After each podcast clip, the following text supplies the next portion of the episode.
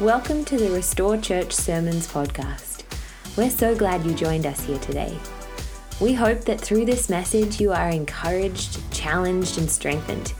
If you want to know more about Jesus, Restore Church, or have any questions, please head to restorechurch.com.au. And now, presenting to you live from the motherland, Pastor Eddy Inglis. Well, Happy New Year. I'm so glad and blessed to be able to share this time with you. We miss all of you. We even miss Mark at times. Well, how might I begin this? If you have not been told who's speaking today in this video, welcome to all of you. If you have been told who's speaking, uh, then welcome to both of you. I'm reading from the first letter of Peter, chapter 3, verses 8 through 12. Finally, all of you have unity of mind, sympathy, brotherly love, a tender heart, and a humble mind. Do not repay evil for evil, or reviling for reviling, but on the contrary, bless, for to this you were called, that you may obtain a blessing. For whoever desires to love life and see good days, let him keep his tongue from evil and his lips from speaking deceit. Let him turn away from evil and do good. Let him seek peace and pursue it. For the eyes of the Lord are on the righteous, and his ears are open to their prayer. But the face of the Lord is against those who do evil. The structure that I have in, I have in mind to bring to you today is simple. It is 5 3 1. Peter starts with the word finally, and then he goes on for another two and a half chapters. Now, let that be a warning to anybody listening that when a preacher says finally, he is really only halfway through his sermon.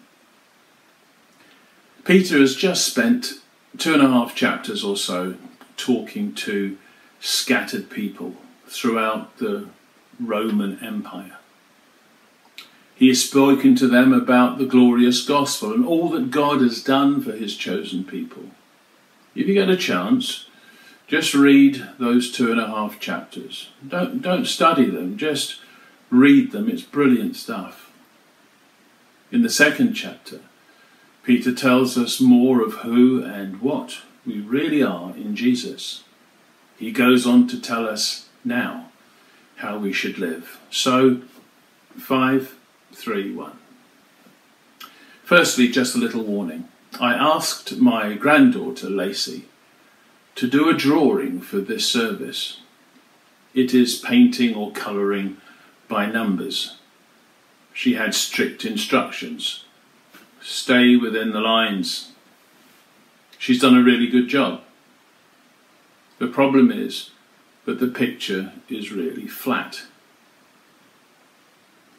In your life, you will come across people who live their Christian lives within the lines. There is very little flow, there is no blending. The result is accurate and orthodox, but flat. So please, with this 531, please do not take a literal approach to this.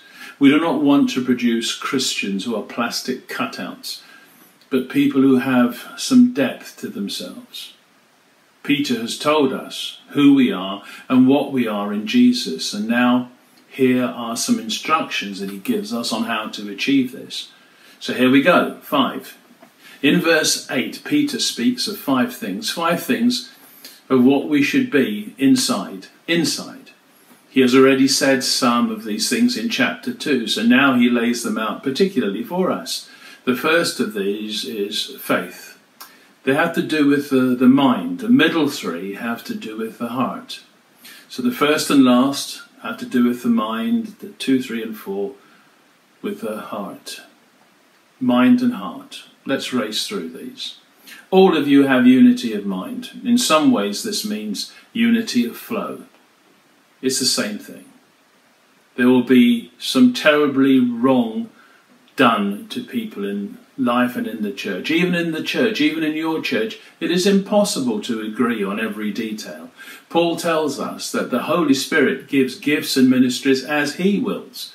So immediately, we won't see things in exactly the same way, but the flow of ministry is always towards one goal, and that goal is equipping the church to honour and glorify Christ. If you can sense that somebody is seeking to build up the church and glorify Christ, even if it's clumsy, listen. Next comes sympathy. Not only do people hurt, but people are hurting. Just last week, I was talking to a patient about his life. I was in the hospice. He's in his 40s. The prognosis wasn't good. And on the board it said no clergy. As I went past the room, he called out, Reverend Inglis. And I stood in his doorway and he said, Come in. And I told him that I was told that there was no clergy. He said, I didn't mean you. As long as we don't talk about God, because I'm an atheist, we can talk. So in I went. He was in pain, he was hurting, he was fearful for himself, fearful for his wife, fearful for his three daughters. He was fearful that he was going to have a scan and the results would be even worse than he thought they would be. I listened and offered him sympathy, and I informed him that I would be praying for him, and I told him that I'm going to pray for him. There's nothing he can do about that. He said, You can pray if you want. Two days later, I went into his room. As soon as I walked in, he jumped up like a tigger in pyjamas. They've done the scan. They say there's some hope now. So I said to him, Well, that's brilliant. I can stop praying for you now. And he said, Don't do that. You see, people are hurting. People in church are hurting. People are broken. People in church are broken. So walk gently. Can I say that again? Walk gently. Sometimes, in pain, hurt, and confusion, people don't say what they really mean. Thirdly, brotherly love. Simply, it's love that means I desire your best and I'm going to do my best for you. John says, For God so loved the world that he gave. Proverbs tells us that a brother is there for times of trouble. Be a Christian brother, be there for people who hurt. Fourthly, a tender heart.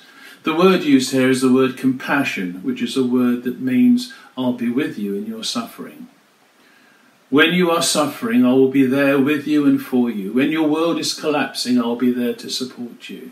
Listen, church, you can't do this fourth one without the first three.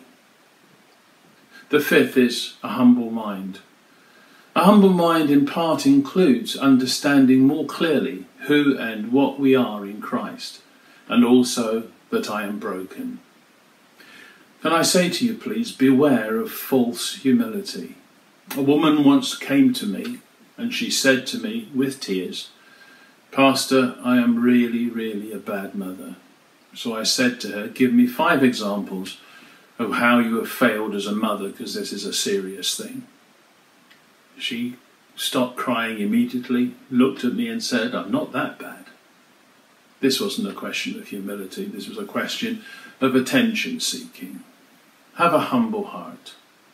That's five done, although there is still much more to be said and much more to unpack in verses 8 and 9. Now, verses 10 and 11. These have three stanzas, and they start with, Let him.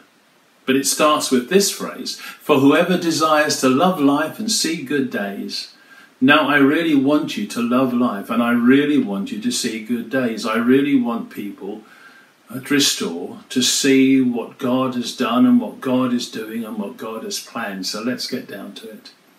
If you want to love life and to see good days, this is what it says Let him keep his tongue from evil and his lips from speaking deceit.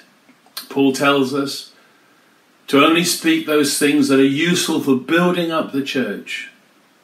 The word may be on your tongue, but your lips are the bear trap that can prevent them from being spoken.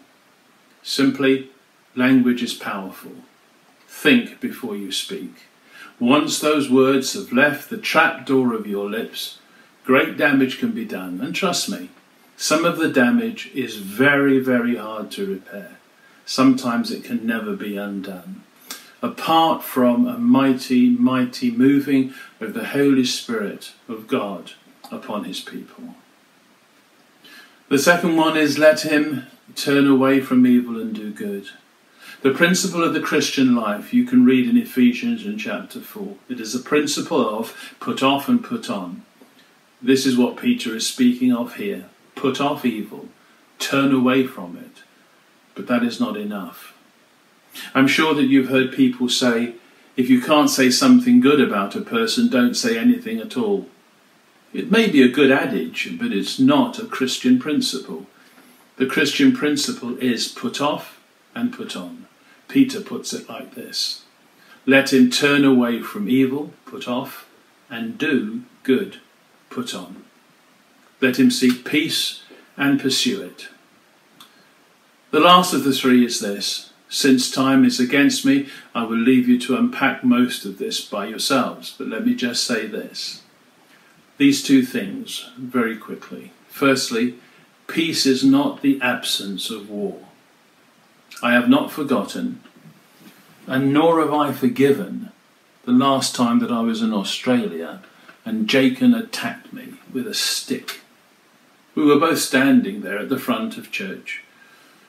It seemed we were at peace, but then he saw his opportunity and violently, with that twig, attacked me.